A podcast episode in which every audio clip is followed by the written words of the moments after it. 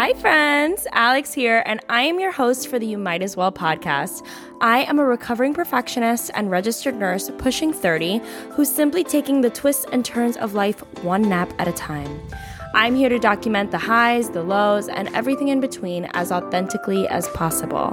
Are you looking for a type A bestie to talk shit with? Or maybe you need to hear from someone who's on their own journey so you can realize we're more alike than you think. If that sounds like you, then you might as well keep listening because every Wednesday I'm bringing you relatable ass content. So grab your iced white mocha or your $3 Trader Joe's bottle of Merlot and let's fucking go.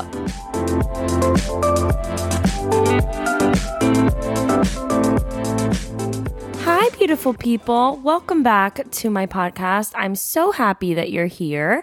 In today's episode, I am going to be talking about something that has been affecting me my whole life, but has recently resurfaced as a top priority for me in my health journey. Before we get started, we'll do our usual gratitude and affirmation practice. Love doing this at the beginning of every episode so that you guys remember that it's super important to start your day with a positive mindset and a grateful heart. So today I wrote that I am grateful for my cozy home. I'm grateful for the ability to prioritize my health. I don't take that lightly. I don't think that, unfortunately, everybody has that option in their life. So I'm super grateful that I can do that. And I'm grateful for my marriage and my supportive husband. And as far as my affirmation for today, I really just repeated the monthly affirmation that I have for myself, which, if you haven't heard it yet from the last episode that I did, my affirmation for the month that I wrote for myself is I am doing my best. I have patience and time. And like I've said before, I basically just repeat that to myself over and over again in the mornings until I basically believe it. That's basically what an affirmation is. It's just kind of repeating a statement over your life that you want to adopt for yourself that you might not necessarily believe in the beginning, but once you start repeating it over and over, it really does kind of change the way that you perceive things. So, yeah, I guess we can get started.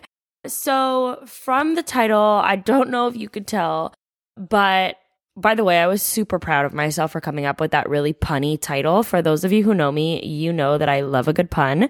But basically, today I'm talking about my history and my struggle with eczema. For those of you who don't know what eczema is, it is a chronic inflammatory skin disease. It is extremely common and it can be attributed to several factors, you know, some of them being like a dysfunction in the barrier that is your skin, an alteration in the response that your immune system gives, hypersensitivity, for example.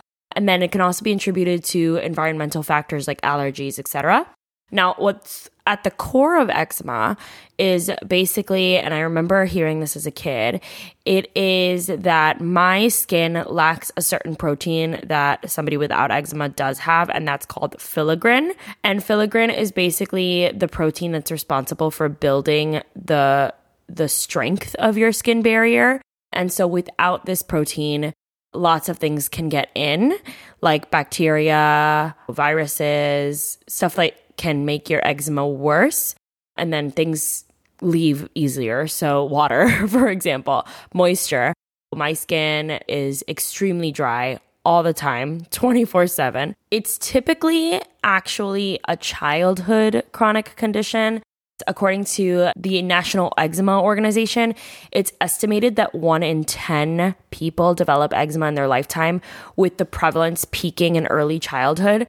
So, a lot of people that have eczema typically will have it within their childhood and then they'll kind of grow out of it, so to speak. Unfortunately, that didn't happen to me. I would have loved to grow out of this, but I did not.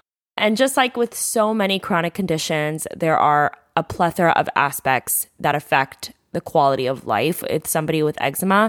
So, for example, there is the physical aspect of the skin just being extremely dry, extremely irritable, you can see the flare ups in, you know, if you're not where, like, depending on where it is on the skin. Your skin, for those of you who don't know, it's the largest organ in your body and it is primarily responsible for detoxing via sweat, for example, and absorbing things. So, a lot of people don't realize that things that you touch, they get absorbed by the skin pretty quickly. So, the physical aspect, right, of having just like extremely dry and irritable, flaky, broken skin, the number of dermatologist appointments that I have been to in my lifetime is honestly you you can't even put a number on it. And then the itch. Oh my god, the itch. I itch day and night, 24/7, 365 days a year. I am itching right now actually. I'm literally just like sitting here rubbing my hands against each other to scratch. It's like the worst feeling in the world and to scratch, I'm just going to say it is an orgasmic feeling. Like you really try your best not to scratch, but when you get in a good scratch, it's like you know, when you get just like an itch in your back and you're just like, oh my God, you tell the person next to you, like, please scratch my back, you know, and it's just like the best feeling in the world. Now imagine that all day long and you're just like trying your best not to scratch. That's eczema. And then there's the mental aspect too, right?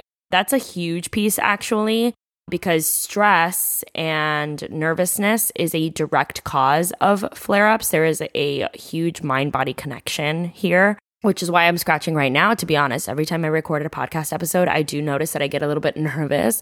I think that anybody would, to be honest. So I'm not going to guilt myself for that. But that is a, a huge piece. I remember growing up whenever I was nervous to talk to my parents about something or I knew I was getting in trouble for something, I would immediately start scratching. And that affected me a lot growing up because also I didn't really have a lot of friends growing up.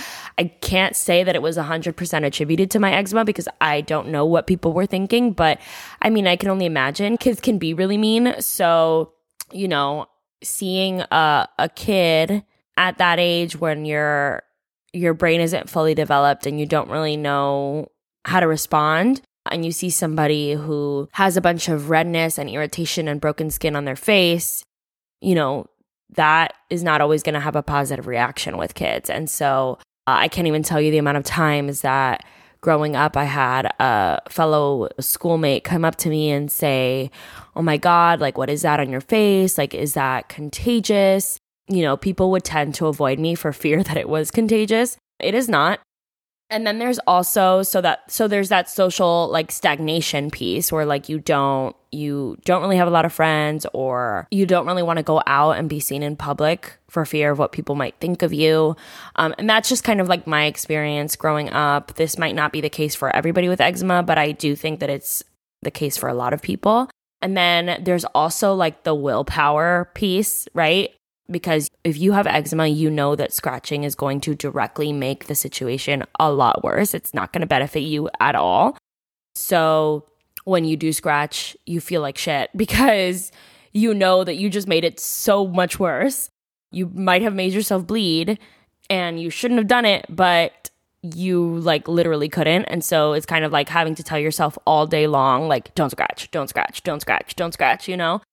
So yeah, there's that mental piece for sure. And then there's the financial piece too, because like I mentioned, the number of dermatologist appointments that I had to go to growing up, it's just an incredible amount. And, you know, the cost of that, my, my parents had to take that on when I was a child, but as an adult, I've had to take that on. And it's not only the cost of going to these dermatologists, it's also the cost of buying hundreds of different creams to try, steroids, you know, all of this stuff and treatments and and perhaps testing to see you know, if there's anything else that we can do differently. So there's a lot of aspects, just like with a lot of other chronic conditions, to eczema. So now that you know the basics, I can go ahead and talk about my personal history with eczema. So I was actually born with it. My mom says that literally second I came out of the womb, I had a little patch somewhere. And obviously, because of that, my childhood and then my adolescence and adulthood was just basically going to dermatologist after dermatologist, using cream after cream. With eczema, the modern medicine treatment plan is to treat with steroid creams, sometimes in combination with antihistamines, to basically help kind of decrease some of that inflammation. You also have to change a lot of your lifestyle. So you can't use anything with a fragrance. So that includes perfume, laundry detergent, soaps, you know, basically anything that you're touching that's in your environment or that's going on or in your body needs to be hypoallergenic if possible. I remember at some point in my childhood, I visited a dermatologist and they asked if I wanted to be a part of a study. And my, my mom had said yes for me because I was still a minor. And I think they did what's called a patch test on my back, which is basically when somebody puts like common allergens in different areas of your back and then covers it and then keeps it there for a certain period of time so that they can see how your skin reacts to the allergen uh, to see if you're basically allergic. And I think that like my entire back was red. And I remember them telling me that I basically had to only wear 100% cotton for the rest of my life. And I was like, okay, well, that's not really living life. And I'm not, I'm certainly not going to go to the mall and only choose clothes that are 100% cotton. Like, come on. And then there was another period of my life where I remember, I think I was in middle school at this point, and it was so traumatizing now that I think about it. I remember I had gotten so bad at one point that both of my arms were essentially raw. I had no superficial layer of skin anymore. It was just kind of like imagine if you have a blister and you peel back the top layer of like the bubble and underneath what you see is like that pink moist, like weepy. Ugh, I hate that word moist. But like that pink weepy or red weepy skin that's not really like skin, it's like the under layer. That's basically what both of my arms look like. And so I ended up having to like emergently visit a dermatologist. And I remember them doing what's called a wet wrap, which I still have to do sometimes to this day on myself, not for as lengthy of a period of time, but essentially what it is is when you put either a medication or a treatment on the skin, and then you cover it with a sterile, wet compress, and then you cover that with a dry compress, and you keep it on for several hours, if not several days, depending on how bad the skin is, so that it can facilitate healing. And it can kind of just like lock the moisture in. And I remember them, they didn't put any, I don't think they put any medication on my arms, but they literally just put like a bunch of sterile water on my arms. They covered my arms completely with gauze. And I think I had to go to school like that for like a week or two. It was so embarrassing. So yeah, that was a fun time. And then eventually I kind of just lived my life this way for several years. And then I remember I was in nursing school and a friend of mine had actually told me that she had a friend with severe eczema who was going on a new medication that had just been recently FDA approved. And that this drug was supposed to be like a miracle drug for eczema and that all her patches were gone. And, you know, she basically had been like healed. So I was like, yes, please, 100% sign me up. I don't care what it is. Give it to me. I'm going to do it. So I found out what the name of the drug was. And then I got in contact with a new dermatologist at the time because after a while, when you've been suffering from a chronic disease for some time, like you just, you get so tired, guys. I mean, it's literally so exhausting.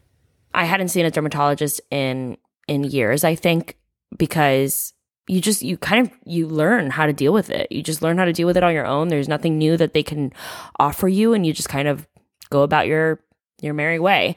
So I found a new dermatologist and I basically had to go through the whole process again of showing them that my body doesn't respond to steroid creams. You know, nothing is working for me, whatever. Fast forward, they put me on this drug. It's an injectable medication and it was called Dupixent. Now, Dupixent works by blocking a protein under the skin that helps your immune system function to fight off viruses or bacteria. So it kind of blocks your immune system in a way. So I guess you can kind of call it an immunosuppressant drug, which I think Dupixent can help with other things too, like asthma, which is why I'm also an asthmatic and I asthma and eczema, if you don't already know, they tend to go hand in hand. If you find somebody with eczema, nine times out of 10, they're also going to have asthma. And I think it did help with my asthma as well. So I went on this drug and you had to basically inject yourself every two weeks and it had to go into your stomach or your leg. And at first, I was doing it myself, which was not fun because, yes, I am a nurse who's afraid of needles. Don't make fun of me. But then after a while, I kind of got Chris to start doing it for me, which was fun because he kind of like saw it as a fun game. If he was like angry with me, he could just inject me and it was like cathartic for him. But yeah, so I had to do this injection every two weeks, and I ended up going about doing that for about two years, I want to say. For the first year, I was super compliant. I would really inject myself every two weeks because it helped so much. I cannot take that away from this drug, guys my flares were down like 96%. I barely had anything on my skin. I was functioning like a normal person. I was able to use creams with fragrances again and perfume. And it was just, I was living my best life, truly. But first of all, after a while of doing this, I mean, years, you know, you get tired of injecting yourself every two weeks. So then you start to kind of get a little lackadaisical with it and two weeks turns into three weeks and then three weeks turns into four weeks. So i started to kind of get non-compliant with it but it was still helping just not as much. And then you know eventually it got to the point where i'm at now and i'm kind of wanting to get off all medications. I truly don't believe that as humans we are meant to be on medications daily to survive. I don't think that that's normal. And so I officially stopped taking the Dupixent back in December. I was already not really very compliant with it to begin with. I think it had been like two months since I had taken it. So I just kind of decided I was not going to take it again, especially when you consider how it works. You know, it's like suppressing your immune system. We don't want that. Your immune system is meant to help you.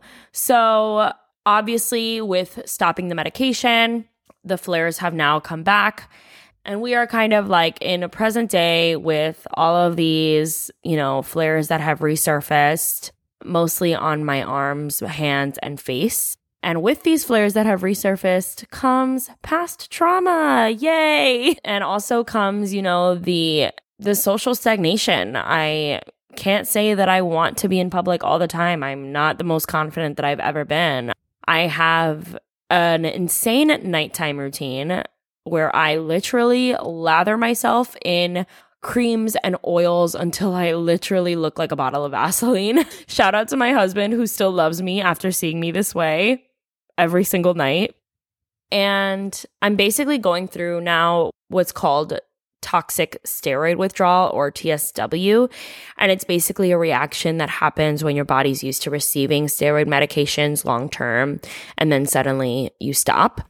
And so it's basically like eczema on steroids. Your body just kind of comes back and flares 10 times worse. The redness is worse than it ever can get. The dryness is worse than it ever can get. And that's just kind of to me a testament to what what steroids can do, right? That's why I don't think we're meant to be on them long term. Don't get me wrong, and this is a whole other episode. Modern medicine and pharmaceuticals have their place in the world, I just don't think that they should be used to manage chronic conditions. So, what's next for me? Because I'm on this new journey to heal myself naturally and kind of get to the root cause of a lot of my issues, I have recently met with a naturopathic doctor, which, if you don't know what that is, I will cite you from the Association of Accredited Naturopathic Medical Colleges. Naturopathic doctors basically combine the science and healing properties that nature has to offer with modern science. So they are trained as like your regular primary care providers who can diagnose you, treat you, manage your conditions, acute and chronic, but they also address disease and dysfunction at the level of the body, the mind, and the spirit, which I don't know when the last time that your primary doctor asked you if you've meditated today, but the naturopathic doctor will. so you may be wondering what the difference is really between the naturopathic doctor and the medical doctor based off of what I just said. And to give you just kind of like a little insight on that, both of them have to attend an intensive program for med school, completing, you know, pre med courses and all of that stuff. And then the first couple years, they have extremely similar, if not identical, course load, which would include, you know, your basic sciences, etc. But then where they start to branch off into their differences is towards the end of their curriculum, they start to learn more about non pharmaceutical, non surgical approaches to healing, which might include therapeutic counseling, nutrition, herbal medicine, stuff like that, which you might learn in traditional med school, but you won't learn it to the extent that a naturopathic doctor might learn it. And I know that for sure because in nursing school, I was taught about alternative therapies, which is what they call, you know, anything that's basically not Western medicine, acupuncture, massage, herbal remedies, stuff like that. But the curriculum is basically just scratching the surface of alternative therapies. You really don't go into depth about how they can help or or all of that stuff. So yeah, I met with a naturopathic doctor very recently. I really enjoyed the conversation that I had with her. It was extremely informative. I figured that there would be some form of issue regarding my gut health or imbalance with my liver. For those of you who don't know or don't have a background in science, your liver is basically in charge of detoxing all the toxins that your body might absorb on a daily basis.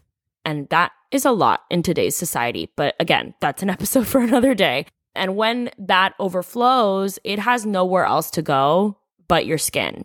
Typically, where we detox is in our urine, in our stool. If that has nowhere else to go, then you're going to try to detox through your skin. And that's where acne comes about, eczema comes about, all of that stuff.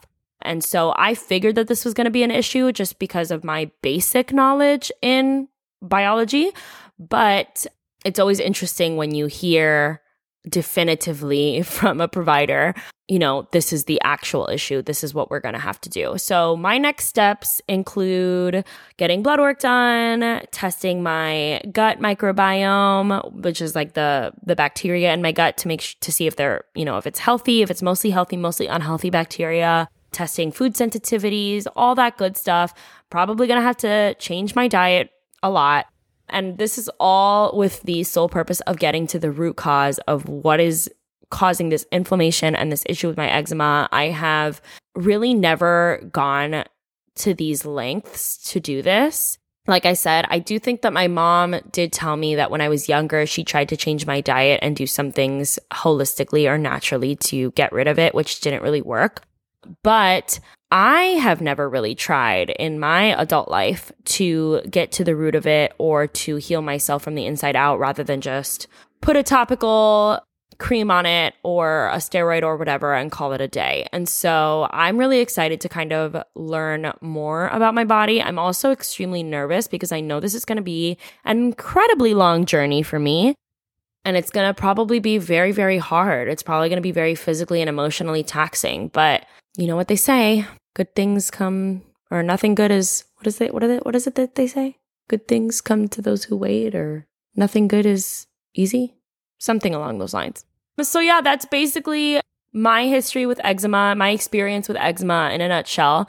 Let me know if you want to hear what kind of swaps I have already made to lessen my toxic load in my home and in my body and what products I'm using. If you are an eczema girly like myself, I will try to remember to update you guys as I work on healing. Like I said, I created this podcast basically with the intention that this would be my personal diary that I could go back on and listen to and see how far I've come. So I imagine that I will update as I go along. And I hope that this helped educate you if you either know someone with eczema or have eczema yourself or didn't know anything about eczema.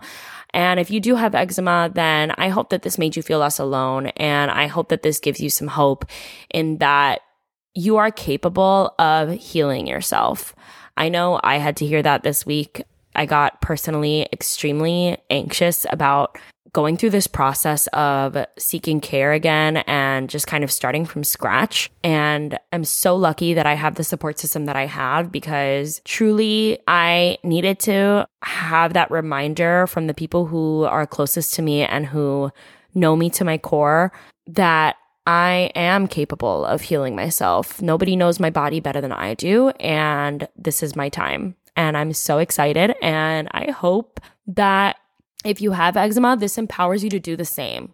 Go out and heal yourself because nobody else is going to take care of you like you can. Girl, and that's it. All right, so that's all I have for you guys today. Next week, we're going to have our second guest on the podcast, and she is my very best friend in this whole wide world.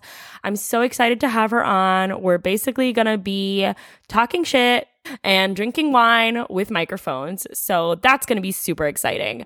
I hope you guys have an awesome rest of your day and an awesome week, and I will talk to you next time. Bye.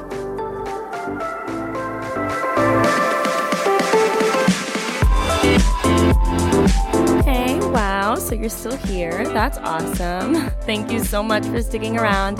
I hope you liked that episode. If you did, do me a favor and leave me a review wherever you're listening so that I know I'm not talking to myself. I hope you guys have an amazing day, an amazing week, and I will talk to you next time. Bye.